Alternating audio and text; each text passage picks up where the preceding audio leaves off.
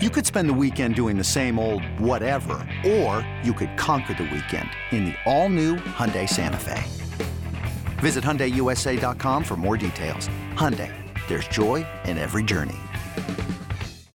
When you need mealtime inspiration, it's worth shopping Kroger, where you'll find over 30,000 mouthwatering choices that excite your inner foodie. And no matter what tasty choice you make, you'll enjoy our everyday low prices, plus extra ways to save, like digital coupons worth over $600 each week. You can also save up to $1 off per gallon at the pump with fuel points. More savings and more inspiring flavors make shopping Kroger worth it every time. Kroger, fresh for everyone. Fuel restrictions apply. Oh my goodness! It's only preseason, but I'm hyped. Neil Thought, Jimmy G buckets gets buckets. Oh my goodness! Give me the hot sauce, Neil. Give me the hot sauce. What are you doing, Dragic? Did you not get the memo? Derrick Rose can go upstairs. This is episode 89. We've got product placement everywhere. If you're watching on Twitch or on YouTube, our great sponsors at Angel Water providing us with some nice cold beverages, and uh, Stacey and Tim are trying something else. And Stacey, you want to do the introductions? We've got a special guest for all of you watching on YouTube and the Twitch feed. Well, you know what, Twitch, Bulls Nation, America, it's good to be back. First of all, Mark, I missed you guys.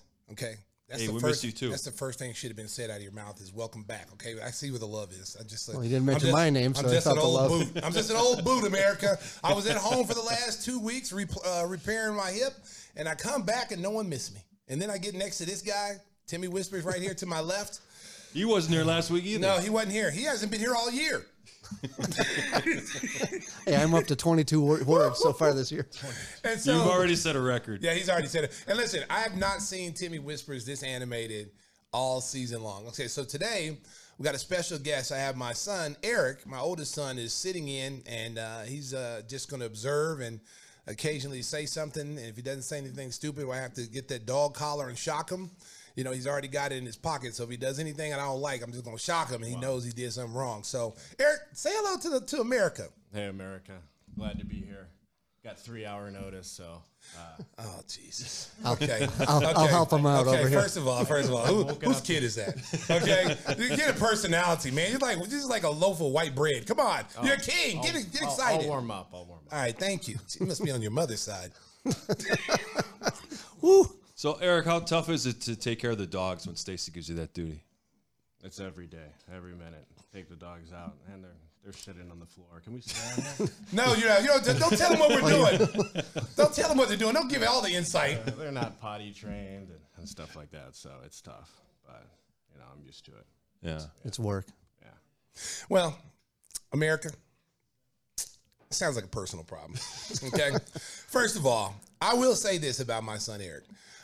If it wouldn't been for him these last couple of weeks when I've been recovering from my hip surgery, he has been a trooper. He has done everything I've asked him to do. He's he comes in, he helps.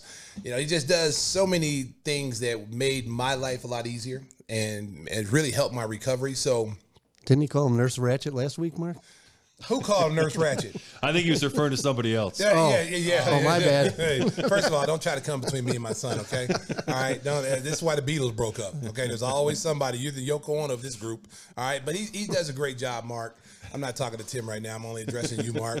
Uh, he does a great job, and and I tell you what, it'd been really tough if he wouldn't have been there to help out. So, kudos to you, Eric. Your check's in the mail. I, I take that back. You're not getting paid, so uh, you're my son. It's free. I'm here for the people. Yeah, he's here for the people. So, is Kobe still trying to beat up on Brixton and eat his food and all that stuff? You know, Kobe's the alpha, but he kind of. You can talk in the mic. You can talk in the mic. You, you talking in your beard? Who am I, am I supposed to be looking at the camera? No, no, let's just look just at us. Don't Just worry like, about the yeah, you camera. Don't worry about us. the No, camera. Kobe's Kobe's the alpha, but he takes it easy on uh, Brixton. That's good. Brixton got his leg broken when he- was little, so We remember he that. He was hasn't- in here with the cast. He hasn't been the same since then. So. Kobe's Okay, like- Kobe's like is this a sad moment? Jesus, just way to, Wah, hey, wah, hey, hey, way to bring the mood of the show down, Eric. Hey, let's talk some basketball. Let's let's Come on, move on. Bring it back up, Mark. Come Yeah, on. hey, the Bulls finished summer league with a four and one record. Uh, we saw some good things along the way. Marko Simonovic made the second team for the All Rookie team out in Las Vegas, and he showed some growth. He put on 25 pounds of, of muscle, and I, I thought that he looked more comfortable with the ball, better passing out of the post. But the reality of it is, you got Vucevic, you got Andre Drummond ahead of him. It looks like he's going to be spending a lot of time in the G League again this year. Well, I mean, listen, I mean, it was very encouraging seeing him play in the summer league and seeing that he has improved. He's gotten bigger. He's he was much more aggressive. It seemed like he realized, like, hey, I'm better than some of these guys out here, and you can tell. Uh, I think the biggest problem with Marko is is he's going to have to to get the coach's trust. You know, Billy's going to have to. He's going to have to work hard in training camp. He's going to have to play really well in the preseason because that's the time you really don't play your veterans a lot during the preseason. Um, it's hard to gauge how how good he actually is going to be because he was in a summer league with you know first and second year players. And of course, he's going to be a little bit better than incoming rookies because this is year two for him. Right. But now, where the test for him is, is can he put that together when the season starts, when he goes into the preseason, when he's battling against NBA talent, the guys who've been there three, four, five, six, seven years, and he's got to win the trust of the coaching staff. That's the number one thing. He can't get hurt, can't play soft, and he's got to come out there with a chip on his shoulder to show the coaches that hey, I can play not only some some five, I can swing to play four because I'm versatile enough on the floor where I can, you know, pick and pop and shoot. If you want to go with a lineup, you bring him and Drummond in at the same time. Drummond's your rebounder, your tough guy, you know, your your rim protector. Uh, I, I think Marko's got a chance to play, but it's going to be up to him. He's got to win it over. He's got to win the coaches over.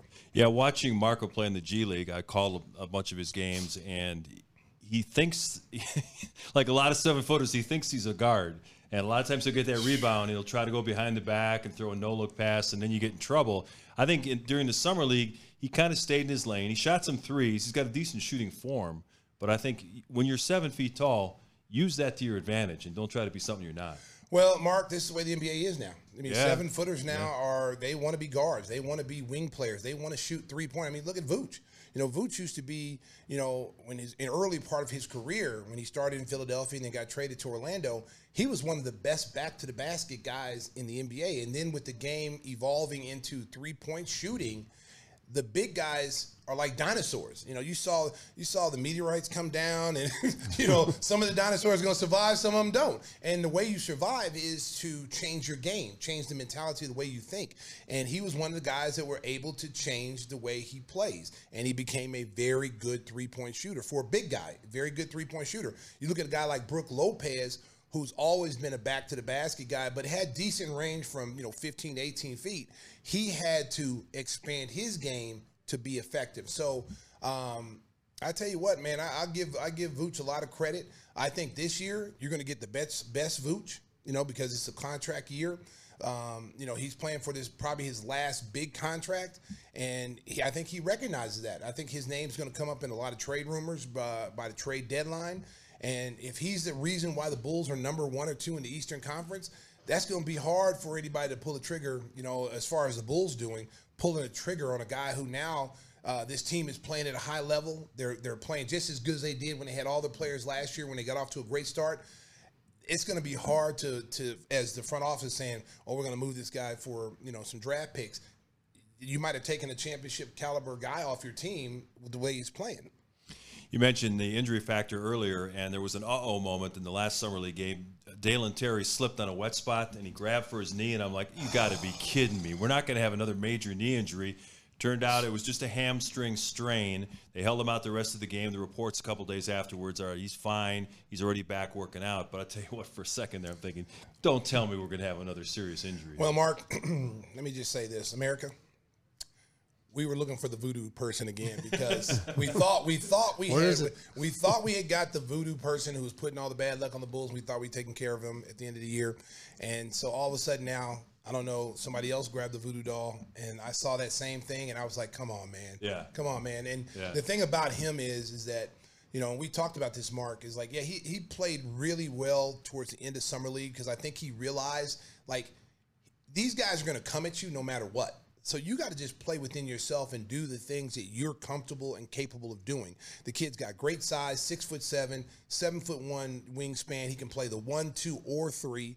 Um, so that makes him that much more valuable to the Bulls. Um, and I think once he slowed down a little bit and stopped pressing, because a lot of times you, I was there too. I was the same way. When you're at summer league and you watch a kid that got drafted same class as you, put up 25, and you only got nine or 10, that puts a little pressure on you. So I think he was scoreboard watching. And that's the reason why I think you saw him kind of play a little bit out of control early, but at the end, he started to show why he was a first round pick. Yeah, he was much better in games three and four. He cut down his turnovers. He went to the basket. He got to the free throw line. You saw a lot of things that why the front office was encouraged in taking Dalen Terry number one. Whispers, what was your favorite moment from summer league? Well, just the rankings, the fact that he was number 11 in ESPN's top 20. Wow, he did his research covering Wow. this show. I'm impressed. I, I didn't even know if he was awake. Like, hey, hey, you know, a lot of times, a lot of times the Bulls, you didn't know when they were playing. well, like you, they- you had to really like search Yeah. the, you know. yeah, but some of the guys ahead of him on that list only played one game. And so if you look at then the content, where does he really sit in there? Could he be number six, number five? And he's not going to be a scorer initially. I mean, his his purpose is to play defense Mm-hmm. and, and play limited minutes. Remember when Jimmy Butler got here under Thibs, he didn't play at all his rookie year. So Dalen Terry will get some minutes, but he's not Hey, going to be a key Let part. me of tell it. you something. Hey, you saw those kids last year. uh, The Jones kid from New Orleans. Uh, you know, all these kids who came in that, that got minutes that weren't expected to get minutes. If this kid comes out there and has the mindset of, I'm not out there to score. What I'm out there to do is play defense, uh, knock down timely shots, push the ball in transition, move without the basketball. He can find himself in the rotation. It's the same thing that we saw with Ayo. Ayo didn't Right. play a lot in the preseason. Everybody was like, why is he not playing? Why is he not playing? Well, the Bulls were heavy at the guard position. And it took a couple of times where, you know, when the regular season started and and you know, Billy knows what kind of defensive player Ayo was, and then you start saying, okay, we're getting killed at the top of the circle. Let's put this kid in. And then once Ayo got into the lineup, he knew defense was going to be his calling card and he focused on that and that's how he got in the lineup and i see the same thing with terry because i think he's going to be in a little bit better position than ayo was because the simple fact he can play three positions it's not just he's a point guard he can play the one two or three so that makes him a little bit more valuable than ayo was last year going into his rookie year not taking anything away from ayo ayo made the second all second team all rookie and we all know ayo was a first round talent but this kid was a first round uh, draft pick. He he's six foot seven. He's not six two. He's six foot seven, legit. Seven one, seven two wingspan, and he plays multiple positions. So he is that much more valuable per se than what Ayo was last year before he started getting off. You know, I think might get a chance to get earn some minutes in camp is Justin Lewis, the kid that they signed after the draft. He looked really good in summer league. He's got an NBA body. He's ready to go. He signed to a two-way contract, which means you can only play a maximum of 50 NBA games. But there's no no law that says you can't convert that to a standard deal if if he shows in the preseason that he can be a part of the rotation. Well, you know what? The one thing I liked about him, Mark, he just goes about his business. You know, he doesn't go out. He's not flashy. You know, he's not beating his chest. He's not doing any of that stuff. He's going out there and he understands I got to play. I'm going to be a two way player. He has the ability to be a nice player in this league. You know, not just a not just a like you know a fringe role player, a guy that's making a contribution to a winning team. You know, he makes winning plays. He rebounds the basketball. He's tough minded. Um, he plays under control, plays at his own pace. Uh, he doesn't back down from challenges. I saw him guard a couple of guys out there that were, you know, first round talents last year, and, and you saw him get over screens. He fought over screens. And those are the things that the coaching staff looks for when you're looking at young players. You know, because a lot of times these guys come in this league, Mark, and they're they're more offensive minded. You know, they're ready to play offensively in the NBA game, but defensively they're not able to play at all. That's why you see a lot of guys not getting a lot of minutes unless their team is down by a lot of points. And this is why Ayo got to play. This is why guys like Taj Gibson got to play his rookie year. Uh, you know, second round pick comes out there. He's defensive ready to play. Jimmy Butler, even though he only played eight minutes a game his rookie year, he was a guy that you said you can put him out there. He's NBA ready to play defensively, and I think that's how guys like Lewis and I, and I, you know and and Terry they're going to have an opportunity because they're defensive ready, NBA defensive ready.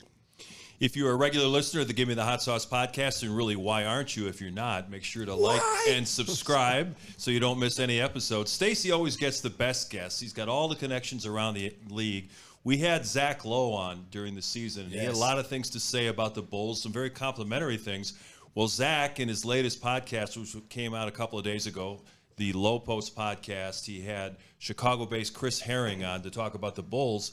And Zach wasn't real positive about the Bulls offseason. He thought that after the Bulls finished sixth in the East last year, did a lot of great things. He thought they'd be really aggressive in trying to go out and spend some money and try to improve their depth. As you can see, if you're watching on Twitch or YouTube, there's some one of the quotes. Uh, said the Bulls are a lukewarm team outside of the discourse of among the contenders in the Eastern Conference.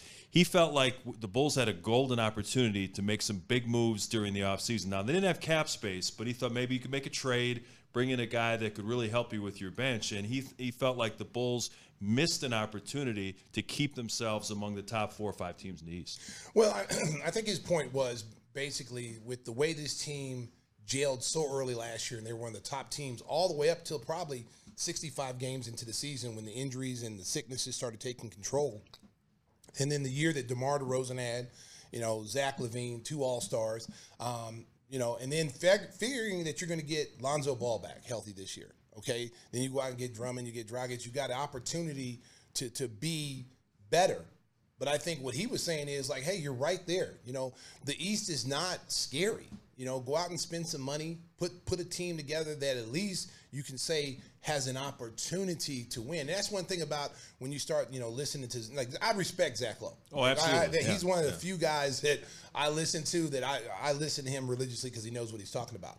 But there are some other guys out there, you know, Bleacher Report, um, some other people, you know, that um, that I, I don't really I don't really think they know what they're talking about. I mean, when you when you can rank the Bulls 18th you know, in all the teams coming back this year. It's it's it's a shame. But back to Zach's point, when you start looking at the top seven or eight, nine teams in the league that are over the cap, every one of those teams are going to have a chance to. And this is what he was saying.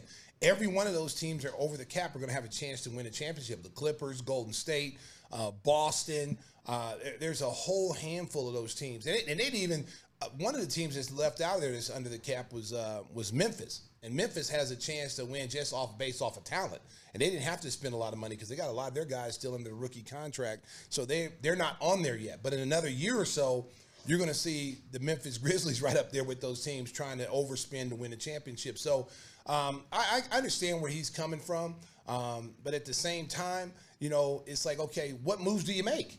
Like, I mean you know, we're this team is not in position because we don't really have a lot of assets.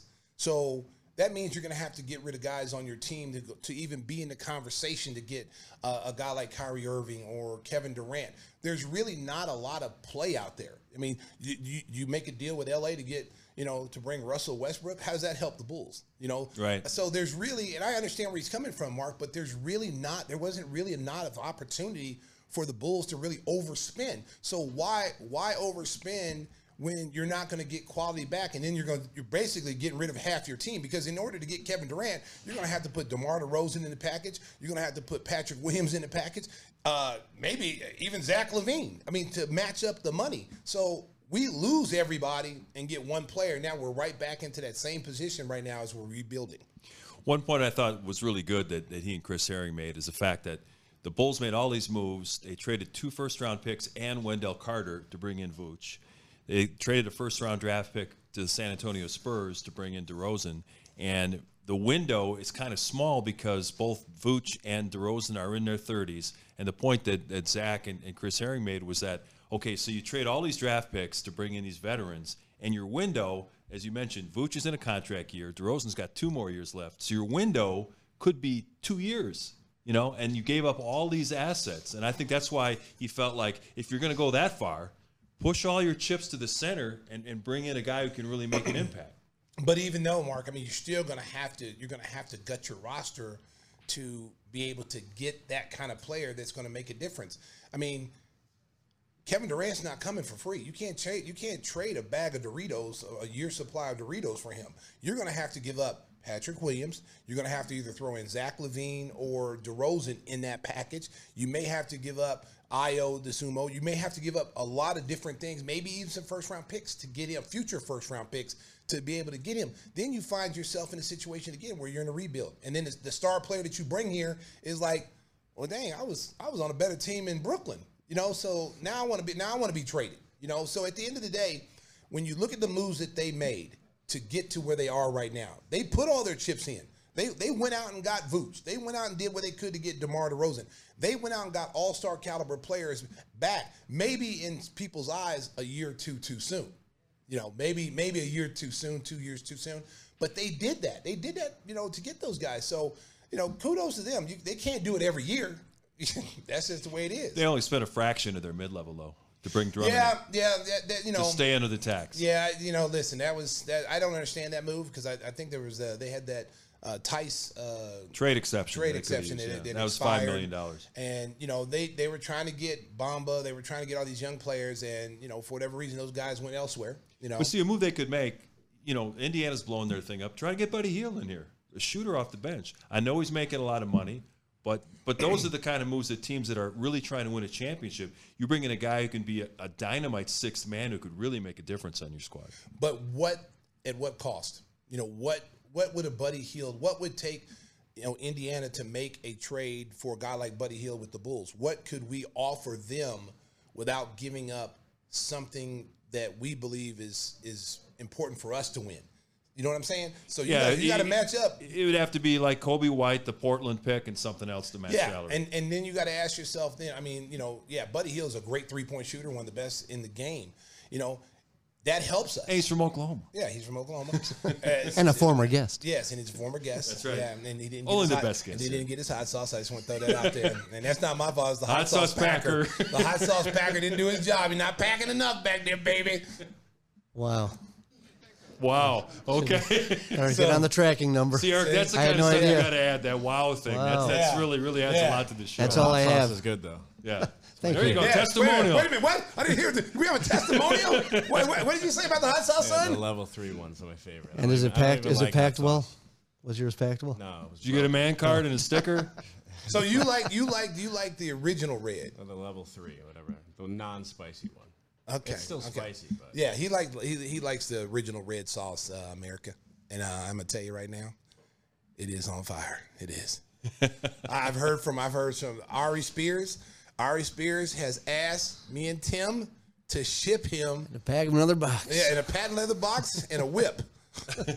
I didn't know what the whip was for, but hey, if that's, That's a whole you- different It's conversation. a whole. It's no- none of my business. Kendra Lust on what? Another former We're, we're dropping all kinds of names of former guests. who's that? Oh wow! Oh, like on you, like, Come on, like you don't know. Like you don't know. He's one of the main people asking about when is she coming back on. Do you have Do you have access to her only her OnlyFans channel? You know, if you go back over the library of uh, Give Me the Hot Sauce episodes, that's the one that continues to grow every week. Oh, Mama. Just like Tim. Yeah, Tim. Tim continues to grow. Not in the right areas, America. Just like whispers. Yeah, be careful with that. Ew. Hey, hey, buddy, what's going on down there? Hey, we got Jalen that the Brunson waiting microphone? in the uh, Sriracha waiting room. Oh. But before we bring Jalen in, we'll, let's quickly talk about the Central Division because Oh, yes. you look at the Pistons getting Jaden Ivey. Uh, Cleveland added Ochai Agbaji from Kansas, who you know was the most outstanding player in the NCAA tournament. There's some young teams that are on the rise, and so people are wondering, can the Bulls stay in the top six? Well, they got them teams nipping at their heels in their own division. Well, listen, the Central Division is going to be a beast. Okay, Milwaukee's Milwaukee. The Bulls finished second last year. Those are going to be your two top teams. Cleveland was right under the Bulls, nipping at their heels. No one expected either the Bulls or Cleveland to be in that situation Yeah, anyway. yeah. Okay, it- the only team that really that everybody expected was Milwaukee, and after that, everybody else was under 500, not even a factor. But Cleveland and the Bulls got off to such a great start. Remember in the preseason when the Bulls beat uh, Cleveland by about 40? Yeah, And everybody's game, like, yeah. you know, it's the first game of the year. They, they killed them, and then all of a sudden, Cleveland's one of the best teams in the league. They, as long as Darius Garland is there, and they just signed Ricky Rubio. Um, I, I don't know what they're going to do with Kevin Love, but he has to be back because I thought Kevin Love played a great role coming off the bench for them. Um, but they're going to be a team to watch. The Bulls, Milwaukee, and the Cleveland are the top three teams. The other teams in the Central Division, um, you know, Detroit's Detroit- going to be fun to watch. Detroit with is- Ivey and yes. Cade Cunningham. Detroit in about three years. If they're patient with Dwane Casey and allow him to teach these kids and get them to play in the way they need to play, they're going to be scary. Woo, woo, They'll be good. And then Indiana's Indiana. Indiana. Well, they're looking to blow it up, and, Yeah, and you yeah. might be able to get a guy from that team. You know, Miles Turner still could be traded. Yeah. Uh, they're, they're they're a team that's looking to sell off, and, and I'll be fascinated to see where Buddy Hield winds up. I don't think he's going to start the season. Well, let me just tell you this, America. If they're having a garage sale up in Indianapolis, we need to be there. The Bulls need to be up there. There's some pieces, yeah. yeah. If, they, if they're selling buy one get two free, we need to be up there because uh, I'm gonna tell you right now, the Lakers are, are really pushing to try to get Buddy Hield. Yeah, they are. You know, I don't know what they have to give up.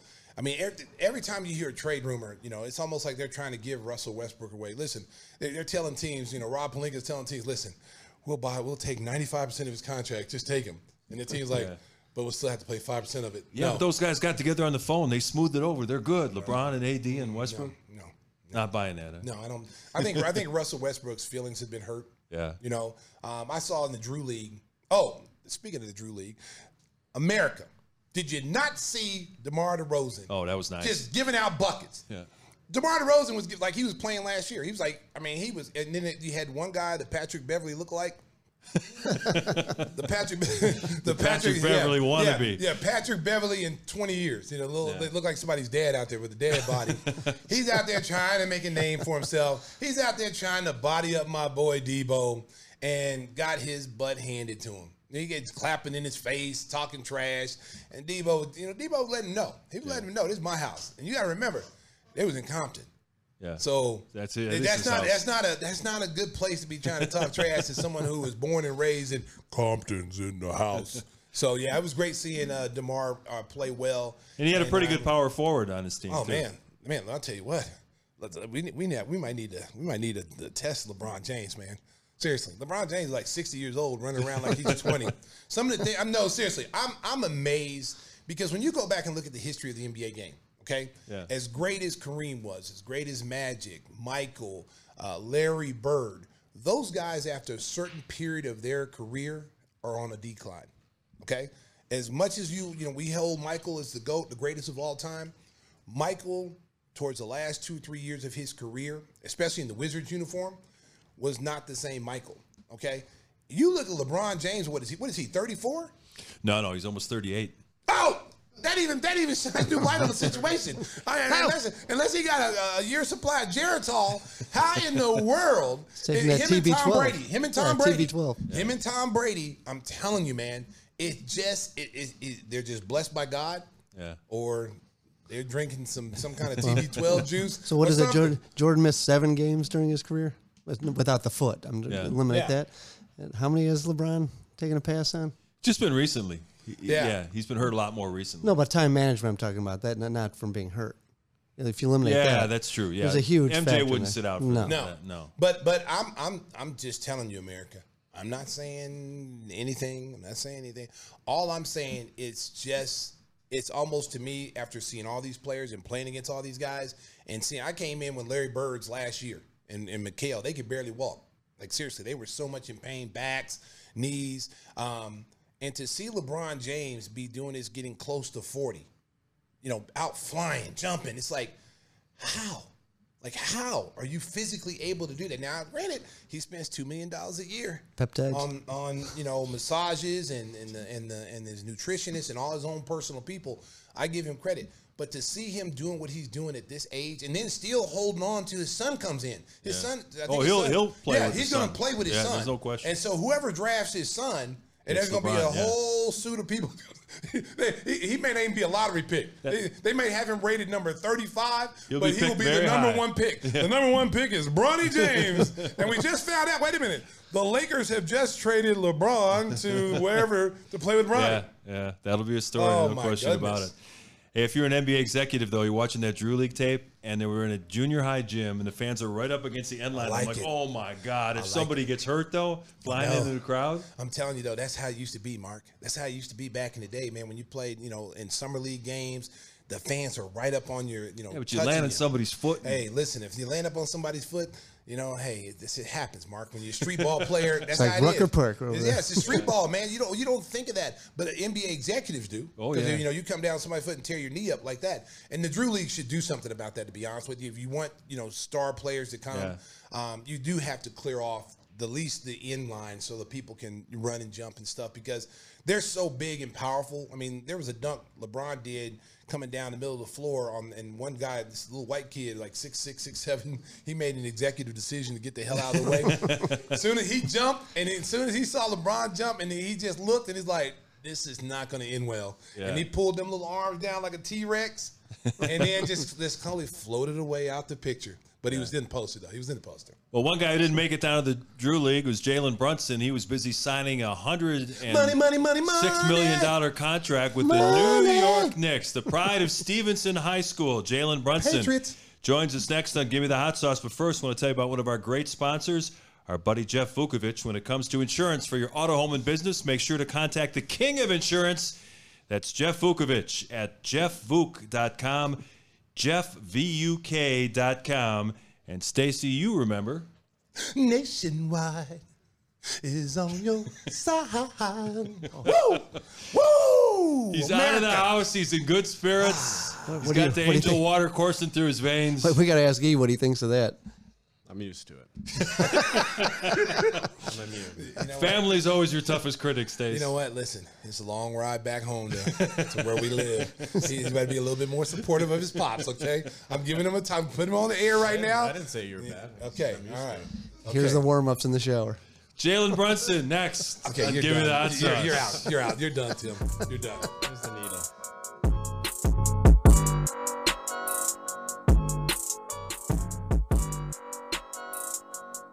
It is now our pleasure to welcome in a very special guest on Give Me the Hot Sauce. It is Jalen Brunson, who, of course, led Stevenson High School to a state championship, Illinois Mr. Basketball, won a couple of national titles at Villanova, and this past year helped the Dallas Mavericks reach the Western Conference Finals. Jalen, thank you for joining us.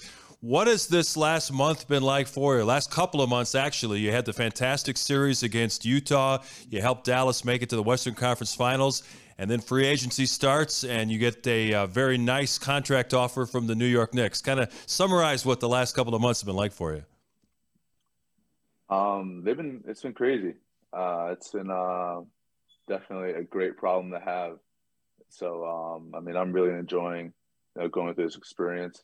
Um, uh, just it's been a lot, and I think the best part about it is that um, within all this, I haven't really changed as a person. I don't really plan on it, so um, I like the I like the way that uh, that feeling is um, keeping me humble and all all the things like that. So um, it's been crazy, but um, you know, I'm still me. Talk a little bit. Talk a little bit, Jalen, about how difficult a decision was to leave Dallas, with especially be, you being obviously the second option and worked your way into that role and playing alongside Luka. How difficult was it to lose to leave that situation in free agency? Yeah, it was very difficult. Um, Dallas is a place that um, basically took a chance on me. Um, a place that's very uh, near and dear to my heart, and um, I could never really show my gratitude for how I feel about that that city, that organization, that fan base. Um, uh, they really um, welcomed me with open arms, and um, they really praised me when I was playing well, and they really criticized me when I, wasn't, and they really kind of pushed me to play, you know, better consistently. And um, it's uh, it's it was a great, great four years. Something that I could never, um, not regret or kind of hold like any grudge or anything like that. It just it was a, a place that I mean, I called home and a place I loved. Jalen, obviously, a lot of people look at the fact that uh, your dad, Rick Brunson, who played for the Bulls, was an assistant coach with Tom Thibodeau, is now on the New York staff as being a big part of your reason for wanting to come to the Knicks. But I'm sure your dad has always taught you to be your own man. How much of a link was there between your dad becoming an assistant coach and you deciding to sign there? Yeah, um, I mean, I've never had the um, opportunity to play for my dad on a team. My dad's basically been um, um, my mentor, like my trainer, uh, the person who's coached me, uh, not within the team. And so, um, the fact that I have an opportunity like this is something that I, you know, I may never ever have again.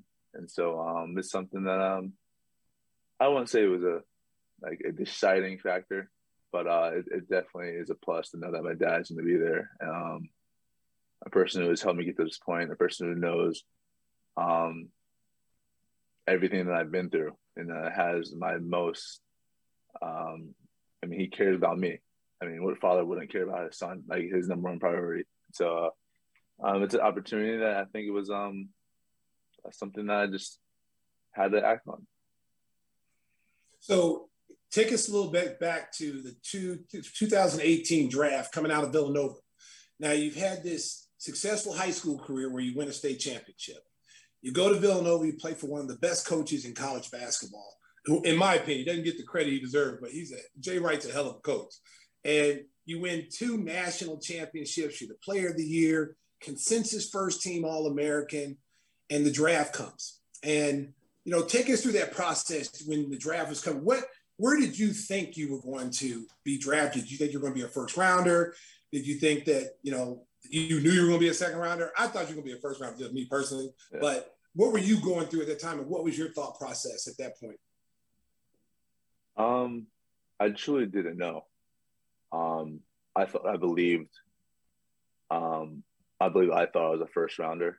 Um, but I, I just really didn't know where I was gonna um, gonna go. I treated that day um, like a normal day. I woke up, you know, went to the gym, got my work done. Um, just treated like a normal day, like it was it was nothing because I, I, my mind was racing. So um, as calm and collective as I may have showed or was, I really wasn't. but uh, um, I remember before before we had a, so I had my draft party uh, with uh, close family and friends back in New Jersey. Um, but before going to that, at some point during the day, I forget what time, my dad just kind of hints at like Dallas at 33. I kid you not. And I was just like, yeah, okay. Like I didn't work out for Dallas. I didn't didn't um they're at the combine I had a draft interview with them. It was our first draft interview, but I'm just thinking like, there's, no way. Like no. And then, you know, it happened. Dallas at 33. So um, he kind of he predicted. I don't know how he did that. It was pretty. It was pretty crazy. but uh, it was um, it's a it's a cool story to have. But I mean, it was that whole night was uh stressful. But um, the fact that I got chosen, the fact that I got uh an opportunity to um to go there, kind of just, you know, clearly you know jump started my career. What was your rookie season like? Obviously, being a second round pick, you come into camp with the Mavericks and you have to prove that uh, you deserve minutes in the NBA. And it was tough getting minutes in that first year.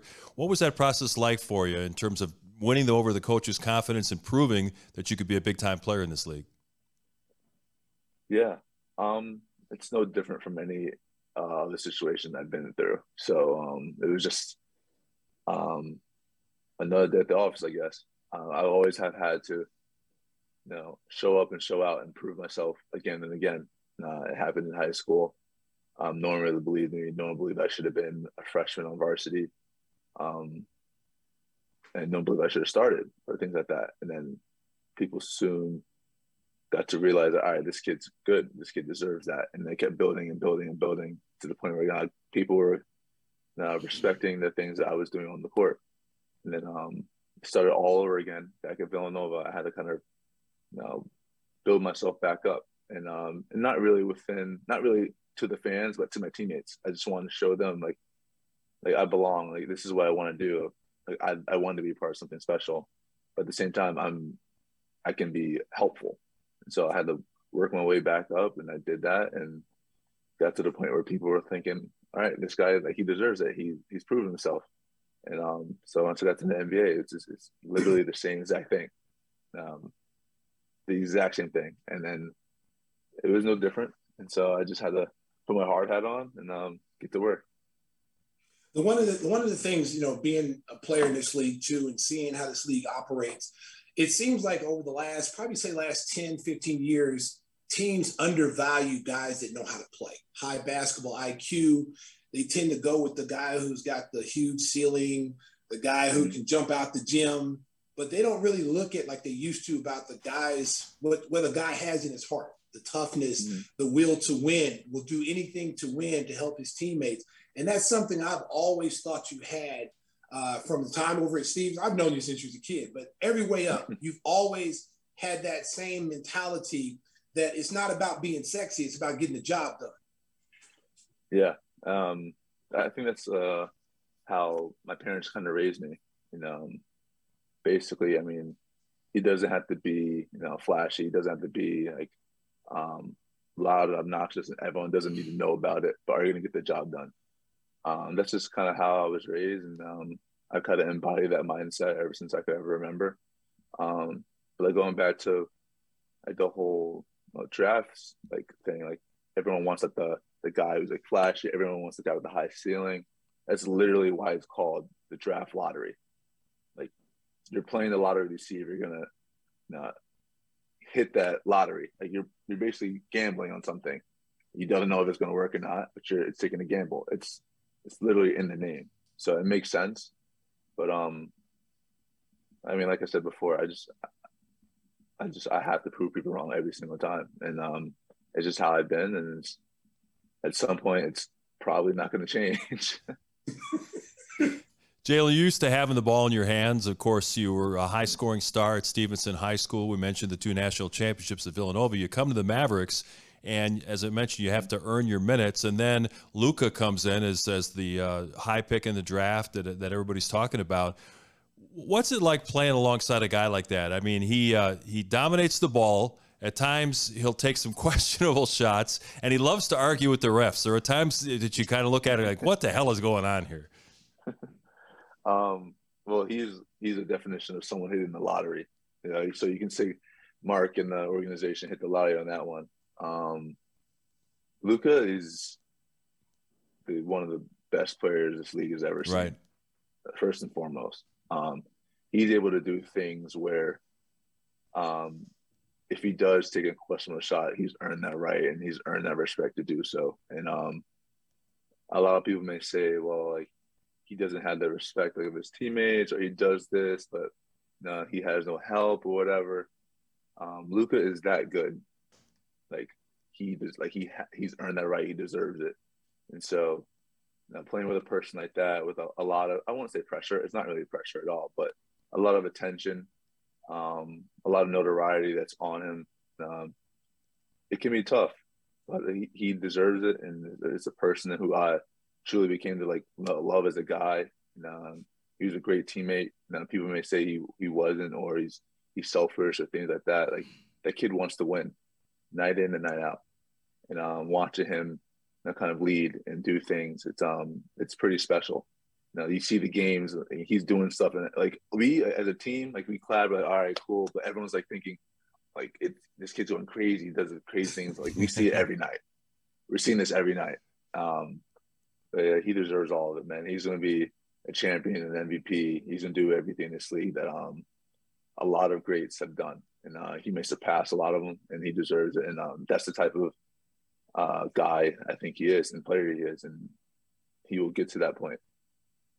Let's take us back to the Phoenix series. No one gave you guys a chance to, to beat Phoenix. You know, Phoenix was the team that was supposed to come out of the West uh, as the West represented in the finals. The one thing I took away when you when you talk about Luka, I, I, even said it during tweets when watching that series. He, he's got that Larry Bird, Michael Jordan DNA, where he's got mm-hmm. killer. He's a killer. Like he'll rip your heart out and watch you let it beat before you hit the ground. And I thought Devin Booker really woke him up in that series with the the trash talking and the silliness mm-hmm. that they were doing, the Phoenix Suns were doing. And I thought that turned the whole series around because I remember when y'all were walking off the floor and the cameras was following you and and Luka made a comment, yeah, yeah, talk now when you win or something. He said something like that. It's, and I'm like, said, oh, what he, he say? said, um, uh, he said it's easy to talk trash, you know, three two or something like that, or something. It was something like that. It's easy. And I swear to God, I, I, I swear if I'm sitting here in line, I'm dying. I said that's some MJ stuff. I said they they, they blew it now. That kid's coming back, and y'all won that series. And I, I called I called some dudes on our team. I said, dude, this white boy MJ for real. Like he, God has created God has created another one, but he's white this mm-hmm. time. This kid is going to be, in my opinion, I think this kid's going to be a multiple MVP guy. He's going to win a championship before he's done because obviously you played side by side. You enjoyed playing with them, and he took your game as, as hard as you work and, and, and a player you made yourself out, would you say he's made the game a little bit easier for your teammates? Hundred percent, hundred percent. He um he made the game easy because he was such a gravitational pull whenever he was on the court. Um, whenever he obviously when he had the ball, you know, all eyes are on him. Uh, but when he was off the ball, like people are like they're gravitating towards him. Like, all right, like Luka's over here. Like, make sure you guys are like know where Luca is. And that gave us lanes to drive. It gave us lanes to create. And um, he uh he like he had such an impact on the court whether he had the ball or not. And so um, but yeah, like going back to that series, like kind of we were always like like you said, we, we were not counted in to win that at all, like win that series at all. Um, but when it came to us believing in each other and doing the things that we know how to do, it, it, it was easy. Um, obviously, we had some games we got blown out or whatever the score. It was it was up and down, whatever. But um, we believed in ourselves and walking into Game Seven. Now we knew that. Um, I mean, the pressure was on them. Know, we we were walking and thinking, all right, we got this. We didn't think it was going to be a 50 point, 40 point blowout. but, I don't think anybody did. No, it, was, but um, I mean, we knew we had the opportunity to win that game. Um, and uh, we just, we were ready, good to go from the moment uh, the ball was thrown in the air. Yeah, it was fantastic watching that game, and and now it's on to the Knicks and, and playing for Tom Thibodeau, who is a an acquired taste at times. What, what did your dad tell you about playing for Thibs, and what kind of advice has he offered you on on uh, on being a good citizen for Coach Thibodeau? Um, well, anything he said, I've already known. I got to yep. see Thibs first, firsthand uh, for um, a long time. Um, I think uh, I think it, all the relationships I have you know, pre-existing walking into this, um, it just it felt comfortable, and so um, yes, Thibs is a very you know hard nosed and direct coach, but um, that's how I was coached. That's how I was raised as um, a kid. My parents, my um, coach, as from my father. Um, a lot of things that my dad does and says has came from you know, John Chaney, his mm-hmm. college coach at Temple University, and Coach Thibodeau. And um, I just think that I, I I know I know what I'm getting myself into. I know it's not going to be easy. Um, it's going to be a challenge, uh, but I think the best word about me is I've never backed down from a challenge. I've never um, uh, walked on the road and uh, decided to turn back because it was too difficult. Um, I'm walking down this road. I'm going to finish, and I'm going to figure out how to do it. And that's just how I am, and that's how my mindset is. And um, but walking down this road, I know that I have to be a proven player and be a proven winner. Now, and this is the perfect situation where if I do win, a lot of things are going to go great, and um, I'm very excited to have that opportunity. Talk a little bit about you've had an opportunity to play for a lot of good coaches, a lot of good mentors in your life, being growing up in the NBA game with your father and all the, the important people you've met. Talk a little bit about what it was like playing for Rick Carlisle, who's one of the top coaches in the league, and then getting Jason Kidd, who's arguably one of the best point guards. How was that experience for you? Um, it was great. Now playing for Coach Carlisle, it was um, it was interesting because he uh he was able to know, give me a confidence um, when I was in the game and was able to do things for me that uh, like jump started my career and jump started how I was going to play this game. And um, every year I gotten better and better. And now that's because of Coach Carlisle. That's because of the staff, and that was because of the opportunity that he gave me as well. Um, so that I mean, playing for Rick, it, it was great. He was an offensive guru. You know, he had so many things and so many ways to kind of um, put into a system and uh, put us in a position to be successful. Um, I can't thank him enough for that. And uh, but playing for Jay Kidd was special, truly special, and it was one. Um, like you say, he's one arguably one of the best point guards ever play. Um, but too bad. I always joke. I didn't really say it to his face too much, but he knows that my favorite player was Steve Steve Nash. But um, um that's that's all I'm gonna say about the uh, the Nash. but uh, um, but he he was great. I, I love him. He uh, he basically helped me get to this point. He helped me get to the opportunity to make a decision for myself and for my family. Um, he um, from from day one, when I first met him when we walked into the uh, the practice facility when he was there. He said, "Number one on this list is uh, we got to get you paid." And um, I mean, for me, number one on the list is trying to help a team win. That's just number one on my list. But he said, "Yo, we're trying to get you paid." That's that's just how it is. That's I know this business, and quite honestly, like that's that's what we need. That's what you need, and uh, we're not going to shy away from that. We're not going to just act like that's not an elephant in the room. We want to get you paid, and um, and so he put me in the position to elevate my game. And um, I think when he was uh, what he was doing was not only uh, giving me confidence, but giving my teammates confidence, and uh, my teammates putting confidence in me. And he, the way he was doing everything, the way that coaching staff kind of put us in positions where we knew that we could fight and win games. When things weren't going well for us, no, it kind of just gave us the confidence that no, we can win any game, no matter how we're shooting, no matter what they're doing. No, we can win because we got each other, and uh, it's because of him. But he, he, he was great, and um, they they made the decision very difficult uh, because of what he was able to do for me this year. So um, I can't thank him enough, and he knows that. Jalen, you're back in the Chicago area hosting a basketball camp, and you mentioned that you're going to be getting together with some of your old high school teammates at Stevenson. Mm-hmm. What's that like when you get back together with your boys? Obviously, you talk about the glory days and all the great accomplishments you had, but but I know your best friends always have a way of keeping you humble, no matter what kind of contract you sign, no matter how many points you score in a playoff game. Those guys know you best, and they keep you grounded, don't they? Yeah, that's actually um, it's hilarious that you say that. So we have a group chat. Um, all me and um, my guys back here. So there's this award. Stacey, you may know about this. There's an award. Long story short, in Stevenson, I have a lot of records and stuff, and like all states, all whatever. But there's this one award that I never won. It's called like the Big Gun Award, and it's of like.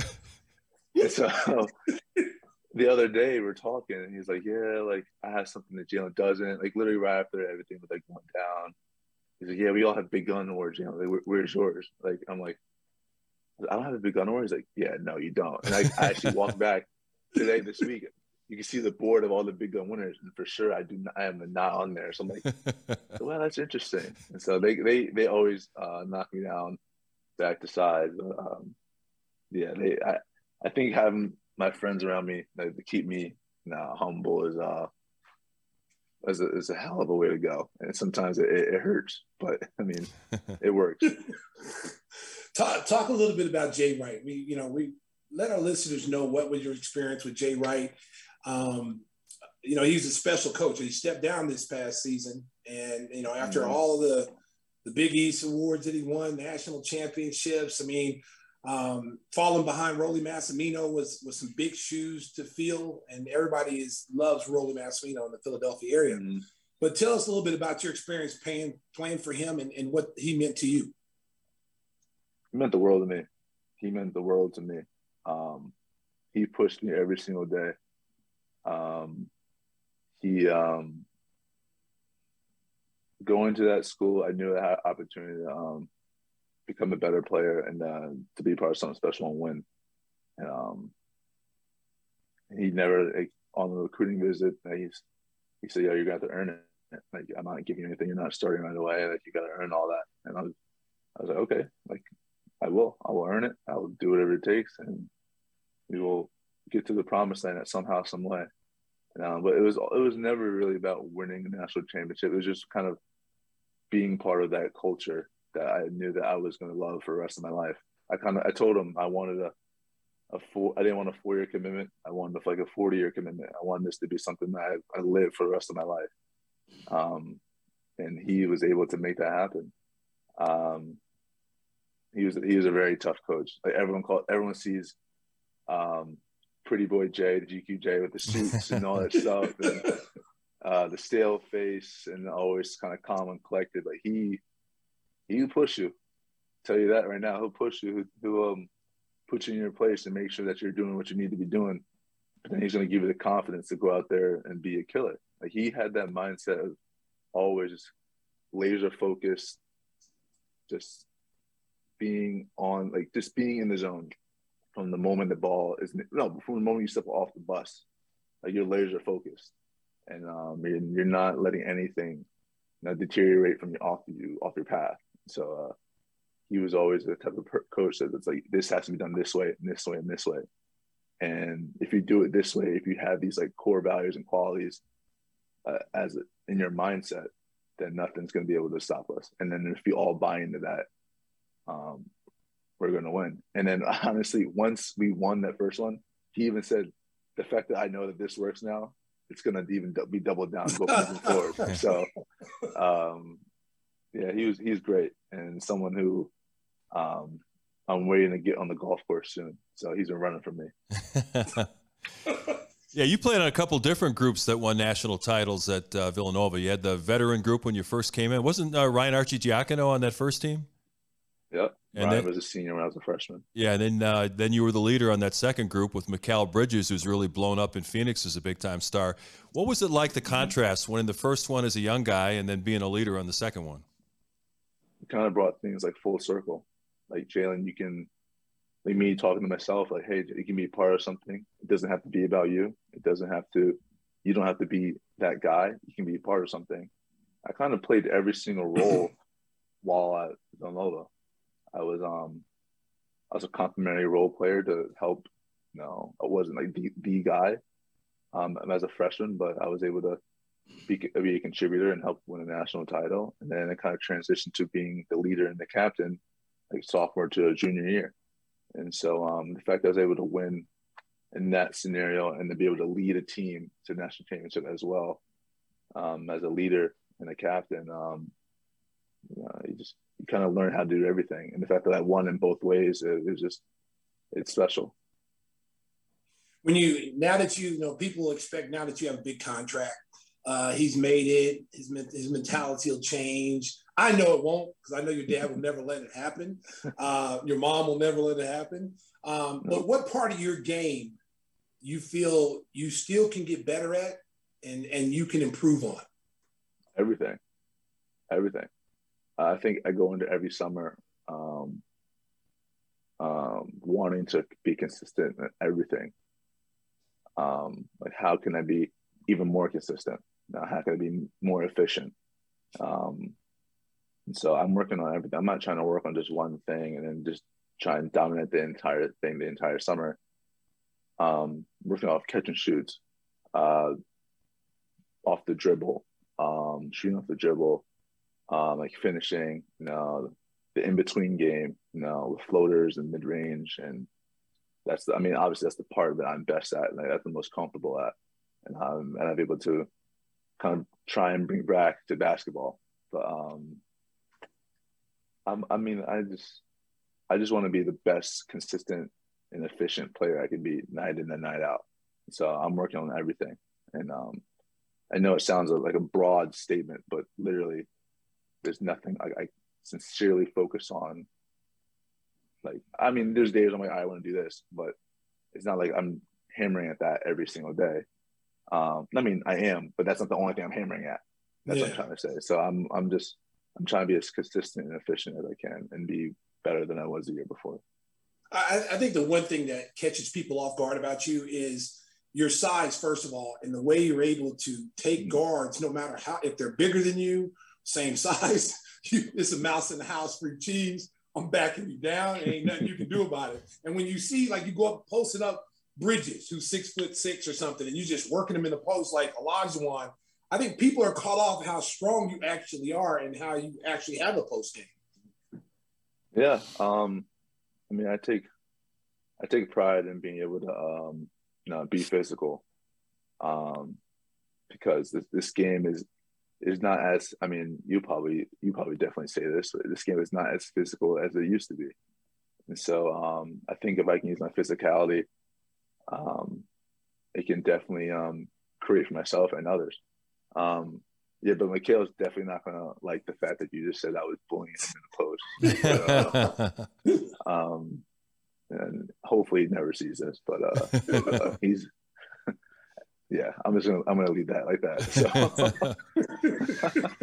But Jalen, your work ethic is taking you to great places in the league. You're already just a young guy in the NBA, and now you're taking on the uh, the mantle of the point guard leader for the New York Knicks. Uh, we wish you all the best in New York. Please give our best to your dad And we look forward to seeing you coming into Chicago a couple times every year now with the Knicks instead of just once with Dallas. Congratulations on all your success and thanks for joining us on Give Me the Hot Sauce. Hey, I- I next time you come you to town, man. you come into the studio. There you go. Don't- For sure, for sure, Yeah, for you sure, come in yeah, and sit next to me, boy. I'm there. Good luck this year. I got you. I appreciate y'all, and thank you so much. And we'll, we'll, we're going to hand you an honorary gun award. We, I know we can't change it in the mantle, Yeah. but, but you Yeah, got it. You got it from us, all award. right? Oh, Coach Ambrose, uh, I told him that last night. He's like, "All right, I'll make one for you, so you, you can the ego won't be too hit." I was like, "All right, Yeah. now it's Tell me now to it's give you the bigger go." gun, the bigger gun award. The bigger gun. You got the biggest gun. And Stacey will have some of his uh, signature hot sauces heading your way, too. Oh yeah, oh, yeah, I need that. I need that. Jalen Brunson, guys, our special guest on Give Me the Hot Sauce. Thanks again for joining us. All right, JB. Tell your pops I All said right, what's up. guys. Yep, I got you. Thank you.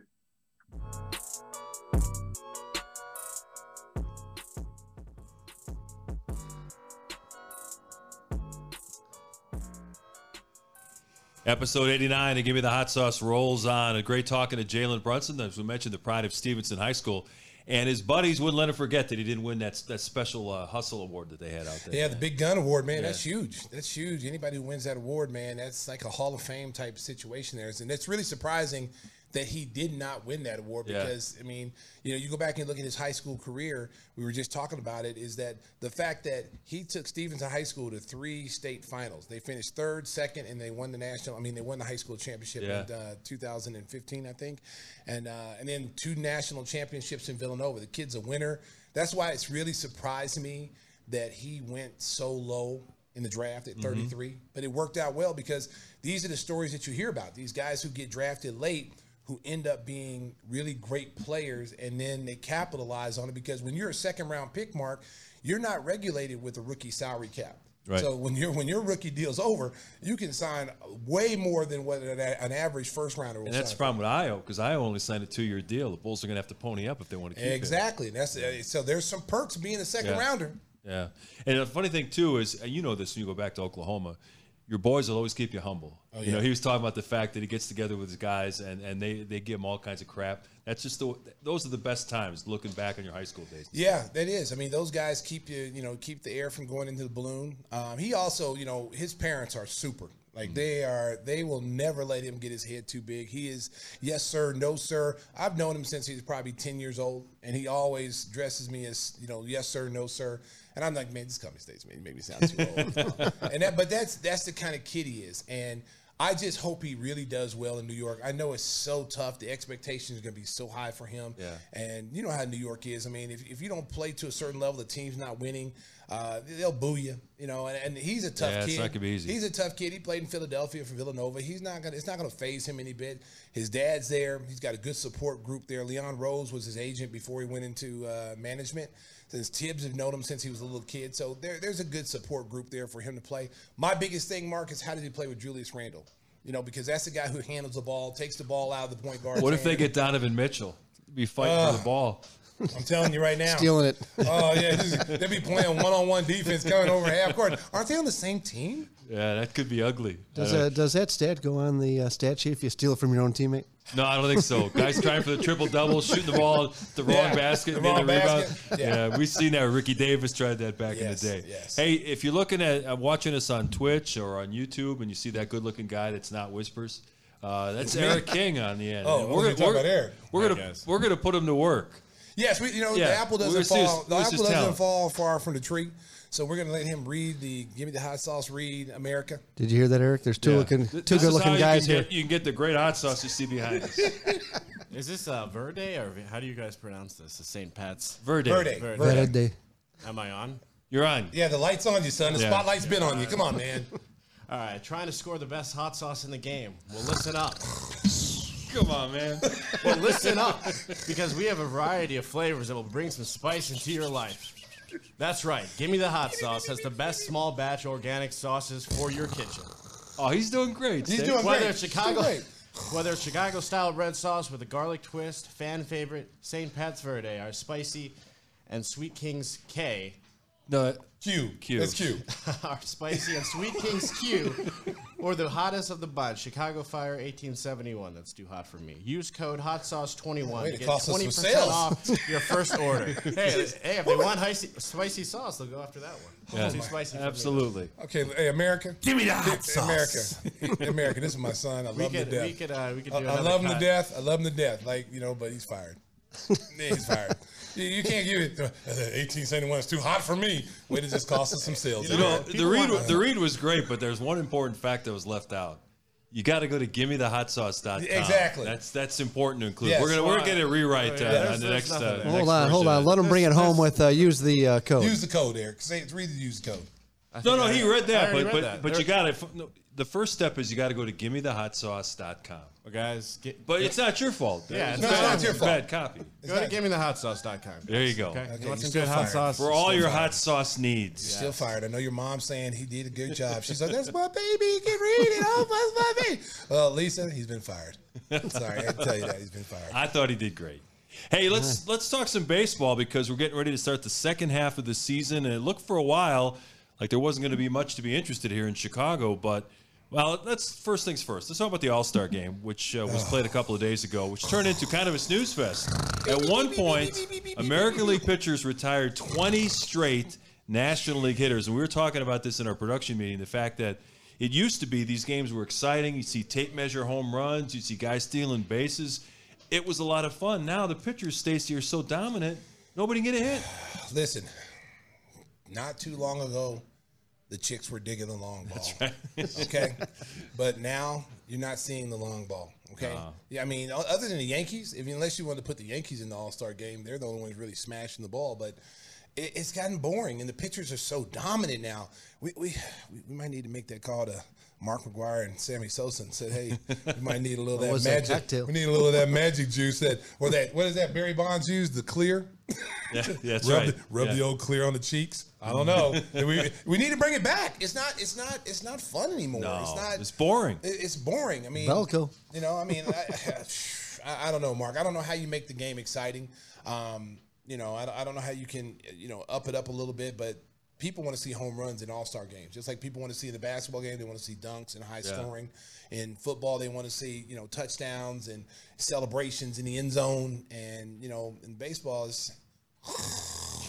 You know, the All Star Game used to be one of my favorite events. I look forward to that all summer. That was like the highlight of the summer was watching baseball's best players because they didn't have interleague play back then. So it was American League against the National League, wherever your allegiance was in your particular city. I used to love the All Star Game. They've taken all the fun out of it now to the point where people get more excited about Home Run Derby on Monday than the game itself because the game the game has been boring. Well, Mark had a really exciting childhood. He was all looking for. he was looking forward to the All Star game. Wow. I was. I was like, oh wow, I, I never even really paid attention. I love the All Star. I'll tell you a story. When I was in when I was in high oh. school, when I was in high school, I was an usher at uh, Milwaukee County Stadium, and so they had the All Star game in Milwaukee. So I'm thinking, oh, this is gonna be great. I'm gonna get paid. I'm gonna watch the All Star game. You know, get the people to their seats. And so they decided, in their infinite wisdom, they put me. Milwaukee County Stadium was a terrible facility. Oh, it was know, just one of those old things with Terrible. beams and Yes, poles everywhere. yeah, Poles So- everywhere. You couldn't even see half so the game if you were decided the outside. I was underneath the upper deck trying to get people to, to get to their seats. I couldn't see the field. And I'm like, this is great. So looking forward to the All Star game in my hometown. I'm sitting in a chair with the you know the grandstand covering my view. It was You, you know, Mark, but now that you brought that up, are you a little disappointed that they banned the guy from throwing peanuts now, the vendor? A 40 year vendor?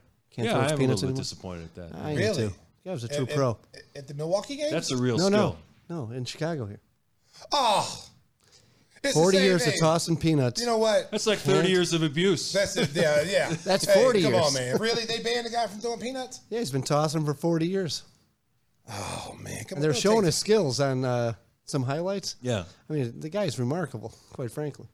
The Cubs did this. Yes. That's why they're last place. Banned. That's Banned. Yeah, you're cutting all the fun out of the out of the games. How about the, the, the time when they were doing the cup train Did you? Remember they were doing? the Oh, cup? yeah. that Yeah, was pretty sweet. Broke that up too. Hey, this guy comes over there and Knocks it karate over. chops it. And knock, man, he should have got his ass whooped on ESPN. You- We, have- I- it took us all this way to build this train, and then some dude with you know with tight khaki pants and a and a, and a red polo shirt comes in and knocks it over, k- kicks it. I mean, I'm like, what are you doing, dude? Like they're having fun. Let the people have fun. They're not doing anything. They're not showering beer on people. They're they're having fun. The team is losing. Let him have some fun, man. That's all we man, got. He should have got the beat down. He should have got beat down. Yeah, and August 2nd is the trade deadline in baseball, which means Willson Contreras and several other Cubs will be headed out of town. How can Damn. he do this with all the money they're pulling in at Wrigley Field?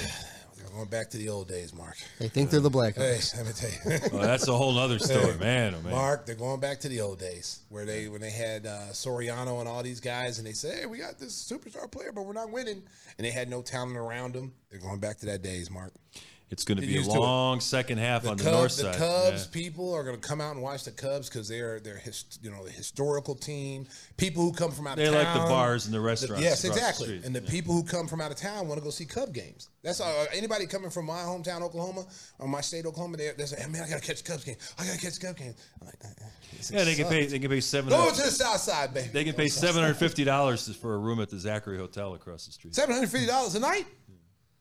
Man, you better get me a red roof inn. I I don't think they got any of those in They need to find one. Oh, seven hundred and fifty a night. Something like that, yeah. Man, man, and they're not winning either. Stacey will take two rooms. Man, and they're not winning either. That was if you had the World Series Cubs, I can see that.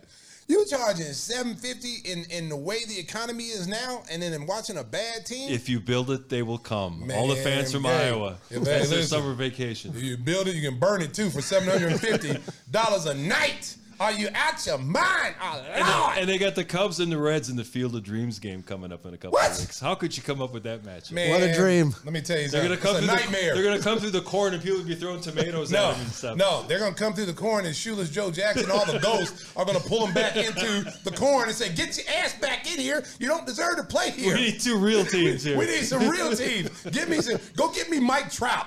Give me, some, right. give me, give me the Give me Yankees. some real stars. Give me some Yankees that's going to hit home runs. Remember last year's game with Tim Anderson Tim with that walk off and yes. in the cornfield? That Oh, was yes. fantastic. That was that was a great presentation. You had Kevin Costner out there. He was you know narrating it. It was awesome. Everybody coming out the corn. It looked like it looked like a movie production. Now you got the AAA Cubs against the Reds, the worst team in the baseball. Listen, Cub fans, I know you out there. I know you hear me right now. You hear Mark over slandering your team.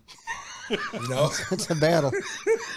hey, listen, Cub fans. I'm, Yeah, I'm a I- Cub fan. Okay, listen, I'm sympathizing with you right now. Okay, okay. They shouldn't be in the field of dream game. Let's just throw that out there. Stop them. Stop it. Is there a petition that says we can get another team in there before it's too late? You know, They like you know, change it, you know, yeah. like you know how on ESPN when You you, have an NBA it. You game, flex the game, flex yeah, game. yeah. So you have you know a team will get ready to play and they say, oh yeah, we got No, no. so and so on. We got somebody else. You know, oh we we're gonna change that. You, you guys suck. We're gonna put another team in there now. You guys are gonna go on ESPN six. Yeah. No one's watching ESPN six. How about the Yankees and the Dodgers? That might be an idea. Yes. Get a winning team. Get the numbers up all the time. I mean, if you're not winning, man, I'm sorry. Just like those games, you know, the, when they do that, uh, the pond, the hockey games. Right, Man, put right. the best teams out there. Man, don't put no teams out there that's not winning. Under 500 guys are guys out there can't not scoring no goals, ain't doing nothing, getting beat 20 to nothing. And the most expensive vendors in National League is the Cubs.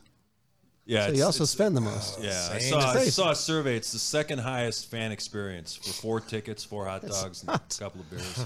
Yeah, so didn't anyone Really? trademark that uh, 10 years ago? We socialize on the north side, play baseball on the south side. Hey, they're playing baseball on the south side. They won five out of six. That's they right. got the Guardians coming in town. And only three games out of first. Stacey's got rocking the Sox Yes, hat. yes. They got a chance to win the division again. You know what? I told you. I told you, Mark. Oh, now, now he's back on the wagon, Mark, bandwagon. Mark, I told you. you Nostradamus. because he's Listen. not he's not on the wagon. He's on Listen, the bandwagon. Listen, I told you people. Once they got healthy, once they got healthy, they got they got too many good players. They're starting to get healthy, and I think Tony La Russa is not falling asleep. And they're they're moving the ball, they're hitting the ball, the pitching's good. They got a shot. Are you saying they got a chance? they held. Yes, they do. What, only uh, two games now? Or it Three games out. Three? Oh man, Weren't you listening? I just said that. Oh, yeah, jeez, I'm come on, sorry. man. Pay Jeez. attention, man. How do you sleep with the lights on? Sorry, I was like Tony La Russa. I'm sorry. See, oh wow. Uh, I'm going to a Sox game pretty soon. Nice. You know gonna, what? You gonna call a game again this year? Geez, I wonder if we're Listen, invited, Mark. First of all, listen. um, You know, hey, come on. You know, if I get a suite, you know you're coming. Come Oh, on. okay. You know, Just- just you know, checking. White Sox. White Sox take care of you. Yeah. Okay. America, Cubs, you the heard it. Cubs, The Cubs. You know, America. the, America. You know, the White Sox South Side takes care of you, boy. Anytime I want to come to a White Sox game, Jerry sets it out for me, and that's awesome. Uh, Sweet. sweet. We got the the the, the dessert uh, cart and all Mm-hmm. that stuff comes in. Unbelievable. All right. So White Sox, if you're listening to the podcast, I'm, I'm coming out there pretty soon. All right, all right, I'm- Eve, we're I'm set up. He's bringing the whole gang out there. I'm bringing the whole hot game sauce out crew. there, the whole hot sauce crew. It'll be a hot sauce party. Hey, your son heard it. Yeah. Yeah. Wow, a man, a few That, words. that seemed like a whispers line yeah, right there. exactly. Just Yeah. like whispers. Just like whispers. We'll hold you to that. Hey, we got another great sponsor we want to tell you about. Whispers. This is a new and improved Yes. Angel Water ad. Let's let's give Let's this give you Whisper. now. Oh, shoot, let me now really hit this because here. last week I did it and Stacey said you didn't fall asleep during it. No, it. I didn't. Yeah, so see what you can do with this. This is new copy, Wow. approved by our folks at Angel Water. It's really good stuff. Oh, jeez. And and we've got the product here too. You I've already fell asleep and you didn't even started reading it yet. This is great. Listen up, Bulls Nation. We want to make water healthier for your home and family. There you go. So look no further than our Yes. favorite new water here in the Hot Sauce Studios, Angel Water. This company is on a She'll mission like to it provide water-free toxins, chemicals that cause long-term damage to your health. We thank them for providing Yes, the we Give Me Hot Sauce team with more than enough H2O. That's high-quality H2O. At, at least Why keep cool. Eric's opened the bottle, so Yes. that's good. Yeah, that's good. Yeah, I drank mine. Somebody, somebody took my bottle off. That's Yeah, he- 847 his second bottle. 382 7800. No, no, do it again because I talked over that. Go Yeah, ahead. great. Oh, oh. Yeah. Oh, the Hot Sauce team with more than enough H2O to keep cool. Yes, I like Stay hydrated all year long. No, the phone number, Tim. Come on. Well, it wasn't even on here, so I gotta. Oh, there's no good phone thing- number What are on you, there? you ad libbing the phone number? I, That's I, not a good I, thing I to actually do. know it because I have to All call right, them. all right. Yeah, just call All right, hot Harrison. sauce crew. Yeah. Yeah, we need Yeah. we need the phone number. Yes. 847 And we need to give you 382 the hot sauce dot com. 7800. Or you can And use call- King21 for a free or- water test. Or you can call 1 800 C H I E F Chief Little Legs and tell them Tim sent you. Wow. Oh, They don't know who Chief Little Legs is? That's They the owner. don't. That's the owner of Angel Water Soft. That's right. So, uh, Wow, okay. so- Boy, we're brutal here, man. Yeah. We're over here killing And our sponsors. We're losing all our sponsors. Hey, no, Mark. These are all Oh, childhood man. friends, hey, Mark. Mark.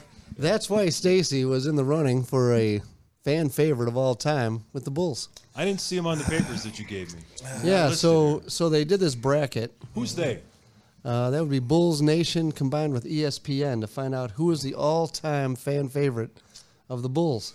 Okay. So they did these brackets, throwing a bunch of favorite players in there, even if they had one season, like uh, It'd be Nate nice if you Robinson. given the graphics to our hot sauce crew and the people Yeah, could no, no, th- th- this came up late in the day. It just Oh, popped up yeah. on my radar. I was like, "Dang!" It's like but, ad but, libbing the phone number of Angel Water. but because Stacey King lost uh, last night in his bidding, I was a little upset. so Who who, won? lost? Who won?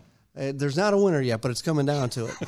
but Stace just lost uh, Zach LaVine, which is uh, Oh, so we went that's head to enough. head? Yes, with- That's not fair. Yeah, it's coming ain't I down to should, I should have been on the other side. It's on the quarterfinals here. It's terrible. Kirk Hinrich beat Alex Caruso, so it's now we're coming down to Kirk and Zach, and uh, I, I, I, I, I Taj question- beat out uh, Nate Robinson, I question the validity of this. and now we're, we're down in the finals here.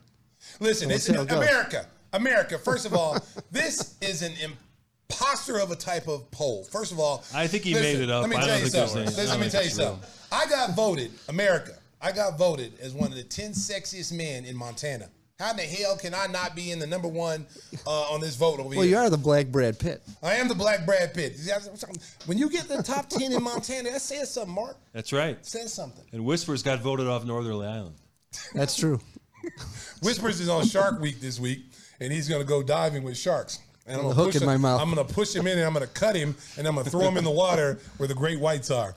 That'll be a great Shark Week. Could you imagine? Could you imagine Whispers getting thrown in the water, bleeding? Larry What the did do? Lobster. He'd be like, "What did you do that for, Stace?" I'm like, "It's just bring up ratings." I was about to say, Mark, sharks don't eat lobsters. Oh, this is oh, You were yeah. in Phoenix last week, so yeah, you I'm a little got- torched. Yeah, Yeah. little, little, Yeah. little red. I was just running to the car. I mean, yeah, hey, hey, hey, buddy. I mean, I'm looking at it. It's about as red as my shirt. Yeah, it's not good. Man, Hey, before we get out of here, uh, what What? what'd you think of the uh, the whole Eddie Olczyk episode? You brought you Oh. mentioned the, the uh, Blackhawks earlier. A lot of lot of talking back and forth that it was a mutual decision, but you know how that works, Oh, Stacey. man, That's uh, I, I tell you what. First was you know, listen when iconic guys leave, you know Neil Funk, you know uh, Pat Foley. Yeah. left. I mean, that's an end of an era. You know, you know Harry Caray, Hawk Harrelson. Those guys are all gone now, and so new people have to fill those shoes. And those guys at, at one point will be legends. But Eddie Olczyk, man, is one of the best analysts, not just in hockey, but in all of sports. Like I, I don't even. I'm an American. I'm not even a hockey fan, except for the fights. I love the fights. Like I love, I love to see people getting beat up. Okay, um, you know. So, so, but, but Eddie Olczyk has me when I listen to him call a game, I actually listen and understand the game. He makes it that easy, um, and he's a great guy. I've known Eddie since our kids played baseball together in, in Buffalo Grove Park District. So I've known him, you know, for 25 plus years. Great guy, great family guy. Uh, battled, you know, cancer was able stage three. You know, was able to fight through that uh, and and get back to where he he was before. And to see him, you know, he should he should leave on his own terms. Basically, that's what I think. I think when you're that iconic to an, an organization, a franchise, you leave on your own terms. If you say, "Hey, look, I'm I want to leave. I'm retiring. I'm done," that's one thing. But he's still going to be working for NBC. He's still going to be doing the horse racing thing. Um, I just it just it just caught me off guard, Mark, to realize he's going to. I think he's going to Seattle. yeah. His brother His is brother's a assistant assistant general general manager. manager. He's going to see. Oh, man, it just that hurt, man. That hurt. That hurt. And I think it's going to see be the same thing that happened. Remember when they didn't bring Pat Foley back? And Yeah. it was such Oh, an yeah. outcry from the fans that you know it was over contract dispute, I think, and then they had they got such an outcry from the fans that they brought Pat Foley back. And I think you're going to see the same thing with Eddie Olczyk. It doesn't matter who they bring in. I, I, understand they looked at some other players, some former players, um, but there's something about Eddie, man, that, that separates him from all the other hockey analysts, man. He just he's got that swag about him, man, and you know, I mean, just just an amazing, amazing guy. And I loved his donuts. Oh wait, that was Stan Mikita. Jesus, That's this guy here, man. A, a nice heartfelt tribute. Yes, and, and you he ruined that. it. He Yeah. ruined it. Oh, I'm Just sorry. ruined it. just like, just See, like- see, Eric, you got to be careful. You say something, you know, Yeah. you You're just a get comedian. slapped back. You're a comedian, though. You're All right, bring in Eddie Belfour. It's the same first name. oh, Jesus Christ, this guy's just peeing in the cornflakes. Hey, we want to thank all the people that have been following us on uh, the Twitch chat and uh, Twitch. the Twitch stream, I should say, and on YouTube.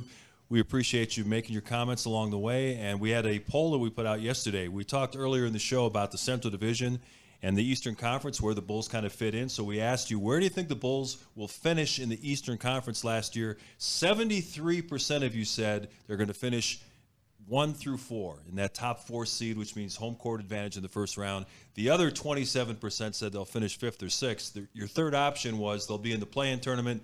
Nobody picked that, and No, that's, that's good. yeah. no, they shouldn't. I mean, this team, the expectations of this team is going to be high this year.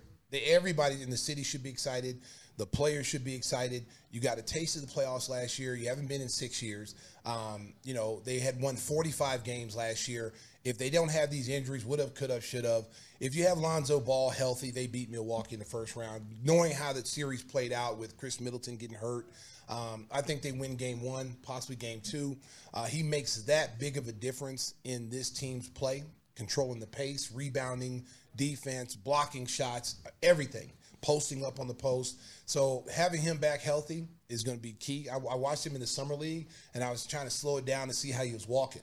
But then I see, I see, I see a wedding picture. You know, he's on, he's at IG on a wedding. Somebody was getting married. One of his best friends was wedding, and he was out there grooving. So I, I looked at, I, looked, I mean, he was dancing like he was dancing like dancing with the stars type dancing, and I'm like, okay, this doesn't look like a guy who has a bad knee. So I'm encouraged. I'm Yeah. encouraged. So I think he'll be back healthy, and I, I honestly believe that this team is going to win 50 plus games, and the goal right now is the next step up. Get past the first round. Get home court advantage. Get past the first round, and then once you get to the second round, let the chips fly where they may. I saw Patrick Williams was at the Sky game yesterday. They've won five in a row, best record Yeah, in the WNBA. It's time They for it's time for it's time for the Give Me the Hot Sauce crew to go out there and make a visit and, and you go. support. You know, we have you know we had Coach Wade here. Mm-hmm. You know, we had Allie Quigley here. You know, they're they're friends of the program, you know, at least we can do. You know, I've been trying to get you guys to go the last three weeks, and you guys have turned me down. I've been wanting to go out there with a bad hip. Let's, Wow. let's go out and support our team. And you guys, oh, we got a barbecue this week. We're going on the boat. We don't have time.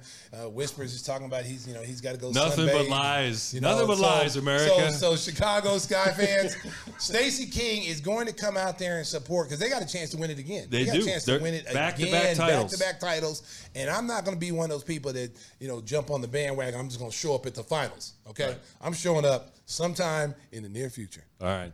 And tell the folks about how you got here today and how you and Eric are getting home. Is Eric still getting a ride back with you? Uh, no, I don't know. Yeah, this.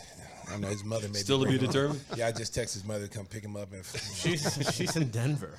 Oh, I guess That's she'll a long get- commute. I, A lot of I ride. guess she'll be catching Uber. oh, oh, where, give me the read, man. Where's the read? Windy City Limousine. Okay, Transporting the King safely. America, the Golden Pipes are back. Okay, the the the BNC team, the BNC team are off the mic. The A team is back. Are y'all ready for this? Windy City Limousine provides a championship service. Making a reservation is so easy, it's a slam dunk.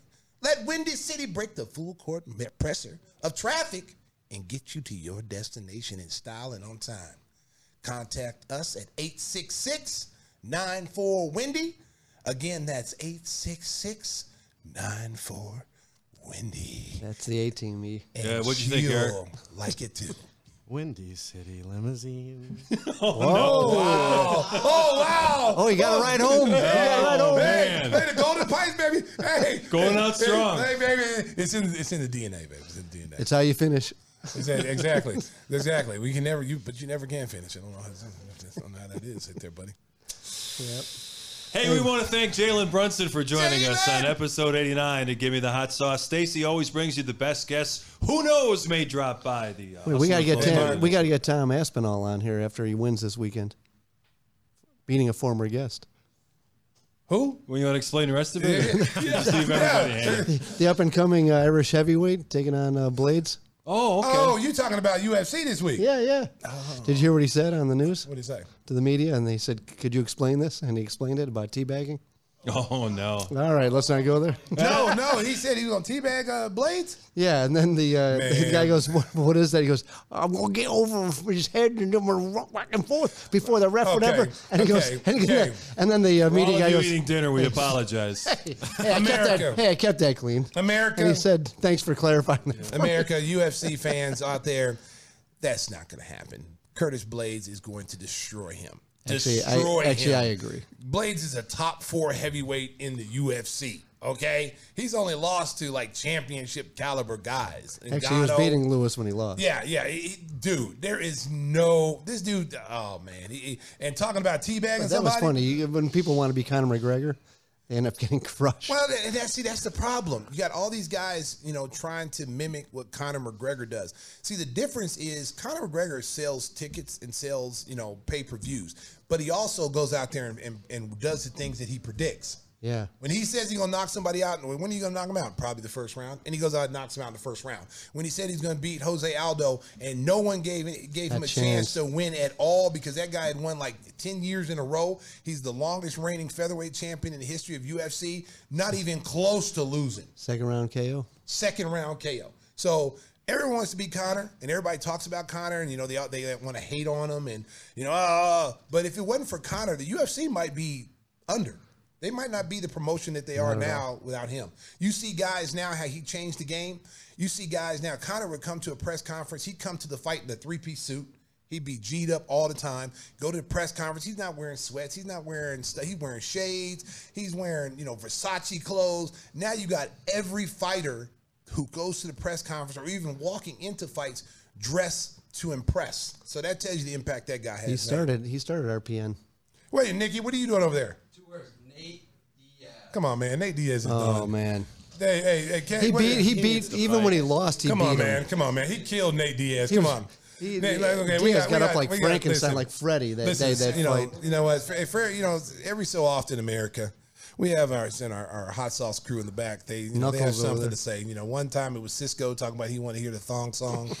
We got Dangerous D. You know, Dangerous D talking about hey, you wanted Kendra Lust. He didn't get to see her last time he was here. They weren't working at the time.